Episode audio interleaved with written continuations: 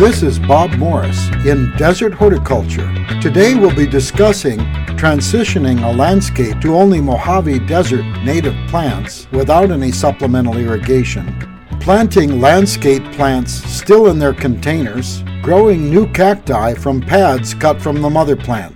These topics and more on today's Desert Horticulture. Learn more about desert horticulture by signing up for my blog, Xtreme Horticulture of the Desert that's all one word, extreme horticulture, and starting with an X. Take some of my classes on Eventbrite if you're in the Las Vegas area. That's Bob Morris on Eventbrite. I'm transitioning to a landscape with only Mojave Desert native plants.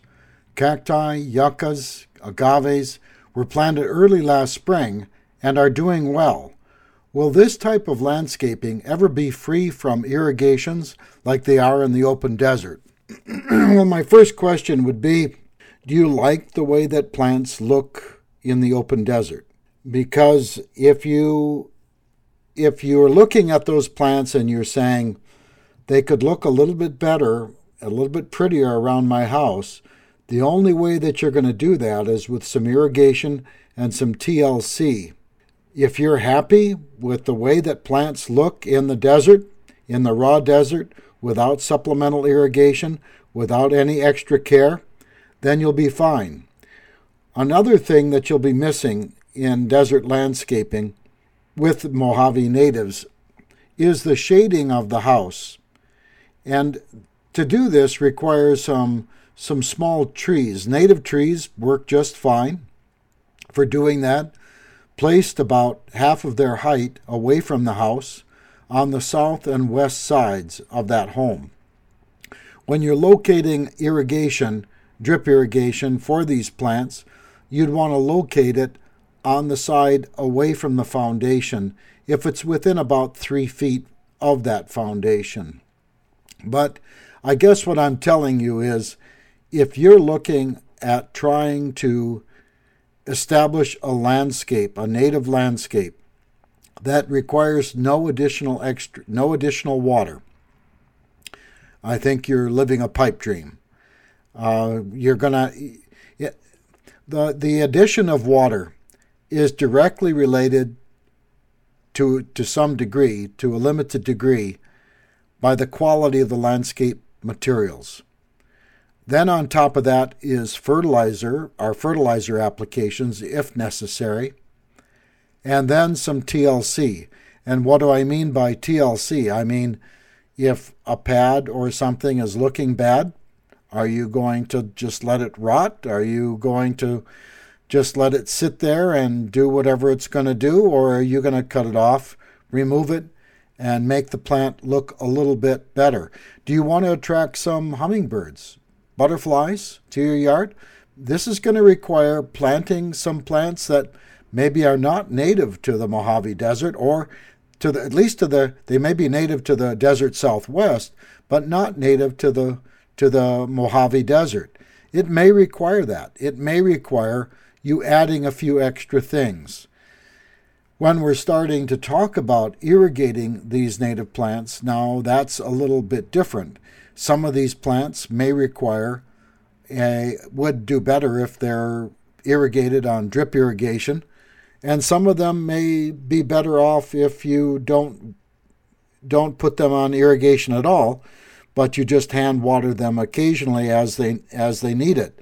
But this is going to require some expertise on your part about what these plants look like and how much water you can add in order to get them to perk up and look a little bit better than they might if they're just left on their own. But when we're looking at the Mojave Desert, what we're looking at is a desert that supports, with its rainfall, being the lowest rainfall of all the deserts in North America and some of the lowest rainfall in the world.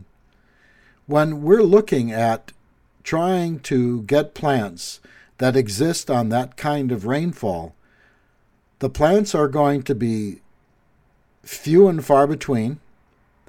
They're going to be short in stature and they're not going to provide much shade.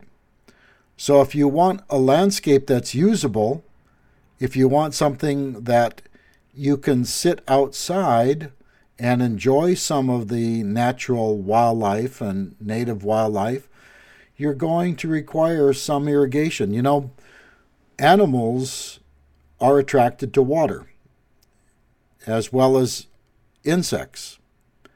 And that can be very pleasurable. It can be pleasurable to have some of the native animals that and insects that live in the desert come and use the water that you're providing. So, a water feature in the desert is not even a bad idea. Instead of thinking about the raw desert, think about a mini oasis. Think about providing an oasis where plants can be grown around the home, supplemental water can be given, or you can create some water use areas, high water use areas, and some low or no supplemental water use areas. This is the landscape design of people like Warren Jones in uh, Tucson, uh, the late Warren Jones in Tucson, where he devised a method, a landscape um, idea, concept called the mini oasis concept, where you focus on applying water where water is needed and where it can be used, larger plants, different kinds of plants, plants that can do things that other plants perhaps can't do, uh, maybe a mixture of landscape plants. You could even have some things that maybe are out of the question. Maybe you've got a dog or a cat. Maybe you want to provide a, a small area that has grass they can cool themselves on. There are all sorts of reasons why you don't want to live in the raw desert, but instead create a mini oasis in the desert where animals and plants can congregate, and you can use those plants for your betterment and your landscape betterment. So, anyway, think of water as a trade off a trade off between landscape plants. You can, you can put in plants and eventually wean them off of extra water, but it's a question of whether you want that kind of landscape or not, whether you can tolerate that in and around your home.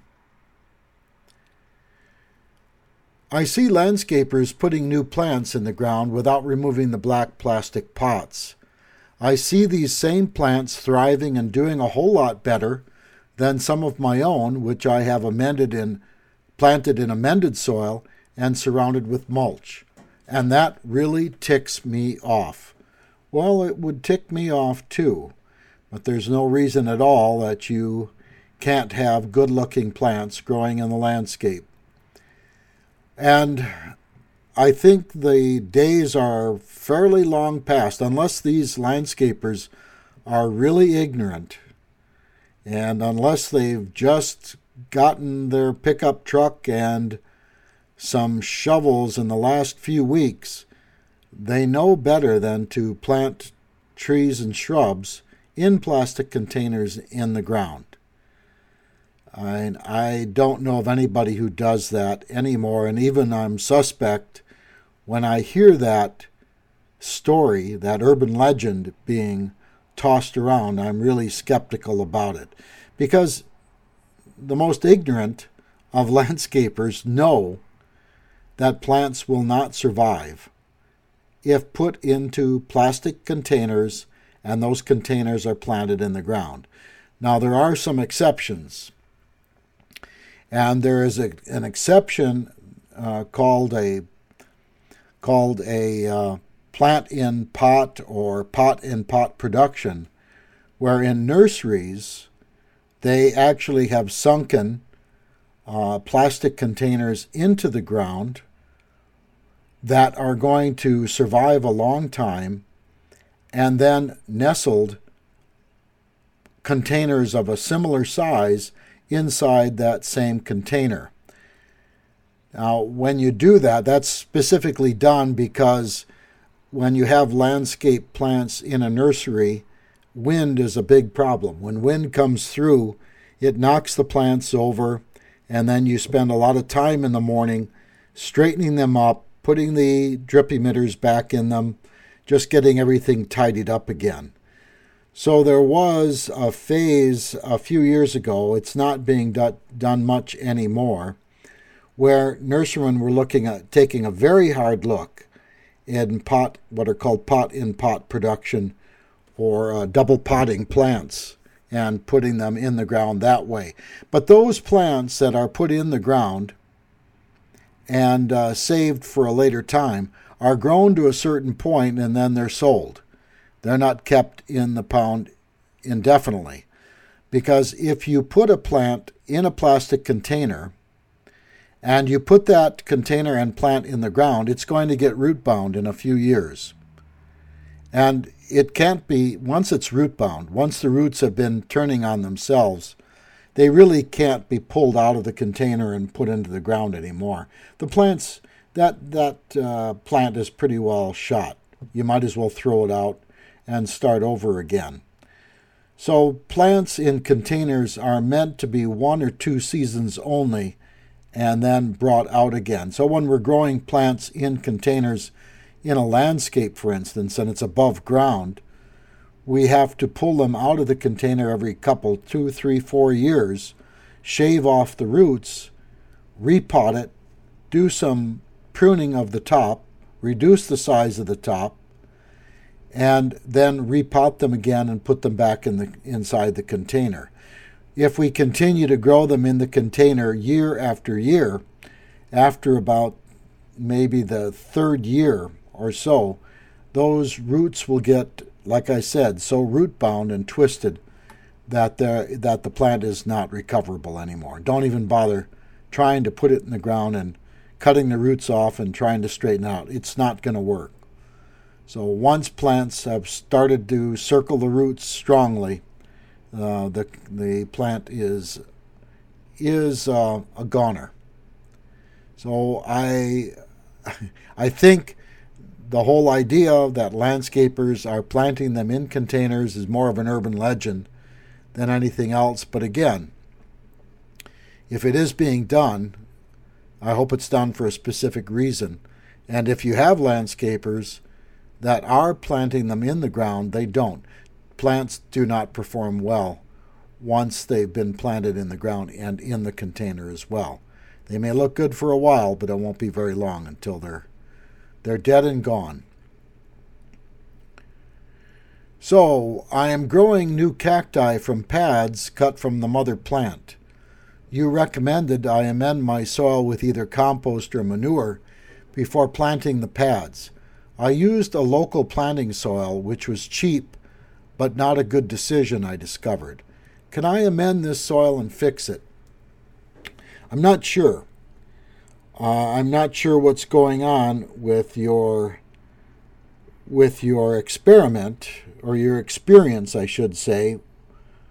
It's not really an experiment, it's an experience.